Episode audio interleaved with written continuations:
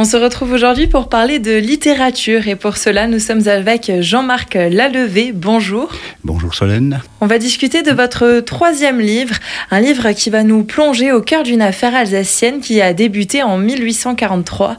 Il s'agit de la malle sanglante de Dornach. Eh bien, le 10 juin 1843, une malle arrive à la gare de Fegersheim, sur la voie de chemin de fer Mulhouse-Strasbourg, qui venait à peine d'être inaugurée deux ans auparavant. Cette malle, elle va rester en souffrance à la gare de Fegersheim pendant dix jours, jusqu'au moment où il y a un liquide rouge qui commence à s'échapper sur le côté. Ils ont ouvert la malle et à l'intérieur, ils ont découvert le corps d'une femme coupée en deux, donc le tronc et la tête.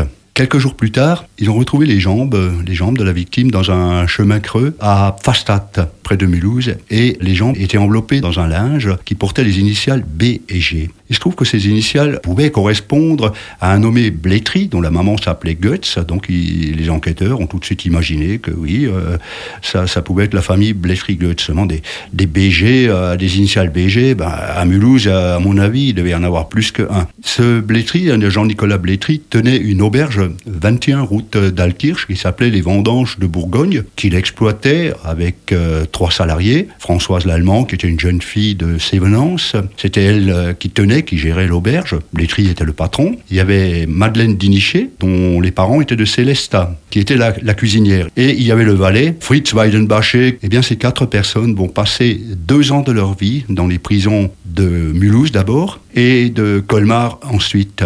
Il y aura deux jugements. Le premier a été cassé, ça partait à volo parce qu'il y avait un président qui était plus préoccupé par sa carrière politique que par l'affaire qu'il était en train de juger. Il y aura un deuxième procès, et puis bon, là je vais excuser, ça va se terminer par un non-lieu. Et je me suis dit, bon sang, parce que moi-même j'ai été victime une fois d'une erreur judiciaire. Bon, je suis pas allé en prison, je, vous rassure, hein.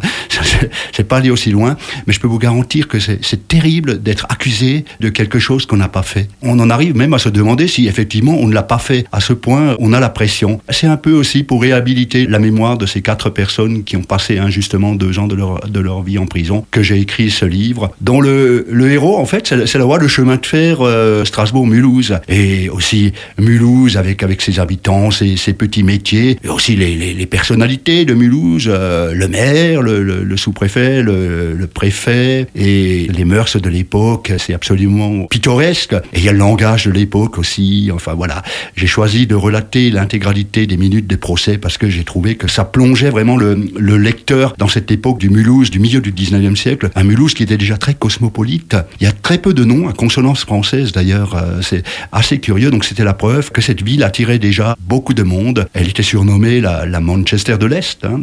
Un livre donc qui n'est pas un roman, on pourra y retrouver de nombreux extraits de journaux ou de dépositions hein, pour vraiment suivre cette affaire. Oui, effectivement, ce n'est pas un roman. Je ne fais pas un travail de romancier. D'ailleurs, je squeeze dès le début. Hein. Je l'annonce clairement que la victime, on n'a jamais pu l'identifier et les coupables non plus. Moi, je fais un travail d'historien et pas un travail de romancier. J'ai toujours préféré la réalité à la fiction parce que moi, je trouve que la réalité dépasse toujours la fiction. Et ce livre est le fruit de, allez, j'ai dit cinq années de travail, mais c'est peut peut-être davantage de recherche aux archives départementales du Haut-Rhin, du Bas-Rhin, et même à Paris. J'ai passé une semaine à Paris pour retrouver les traces euh, des quatre accusés. Une affaire qui, comme euh, vous l'avez dit, a suscité des curiosités, mais euh, pas seulement en Alsace, des curiosités à l'échelle de la France et même à l'étranger. C'était un, fait divers qui a même divisé la France en deux. Un peu voilà comme l'affaire Grégory où chacun avait son opinion sur qui a tué le, petit Grégory. Et cette affaire a dépassé même les frontières de la France. On en, a parlé en Allemagne, en Suisse, en Angleterre. D'ailleurs, c'était une manne aussi pour la presse de l'époque. Hein. Les extraits de journaux que je suis allé recueillir,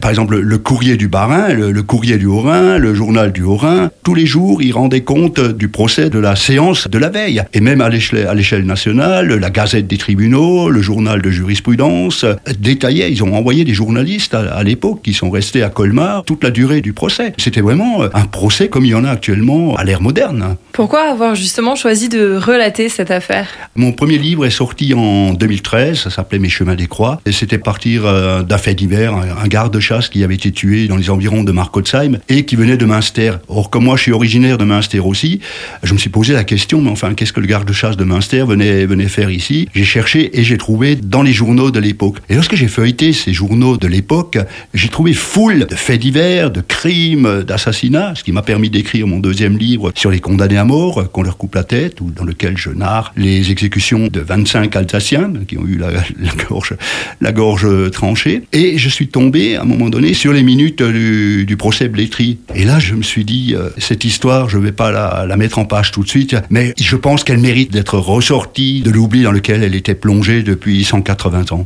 La malle sanglante de Dornard, c'est donc votre troisième livre. D'autres projets sont encore à venir, notamment maintenant que vous avez ouvert votre propre maison d'édition, Méfaits divers. Oui, donc euh, je me suis mis en micro-entreprise. J'ai fondé ma propre maison d'édition, Méfaits divers, en deux mots. Et effectivement, j'ai déjà euh, deux ouvrages sous le coude pour l'année prochaine. Je pense euh, éditer deux livres par an. Mon prochain livre, après mes condamnés à mort, je vais parler des bagnards alsaciens. Et ça, il y en a eu beaucoup, les bagnards qui ont été condamnés au bagne de Cayenne et puis ensuite en Nouvelle-Calédonie. Et puis j'ai un projet aussi un peu plus local puisque comme j'habite à Folgesem, et j'ai pensé écrire des histoires insolites de la communauté de communes du pays Rhin-Brisac. Donc pour chaque village, j'ai exhumé quelques histoires un peu, voilà, pas piquer des verres, voilà. Jean-Marc Lalevée, merci. Merci, merci à vous.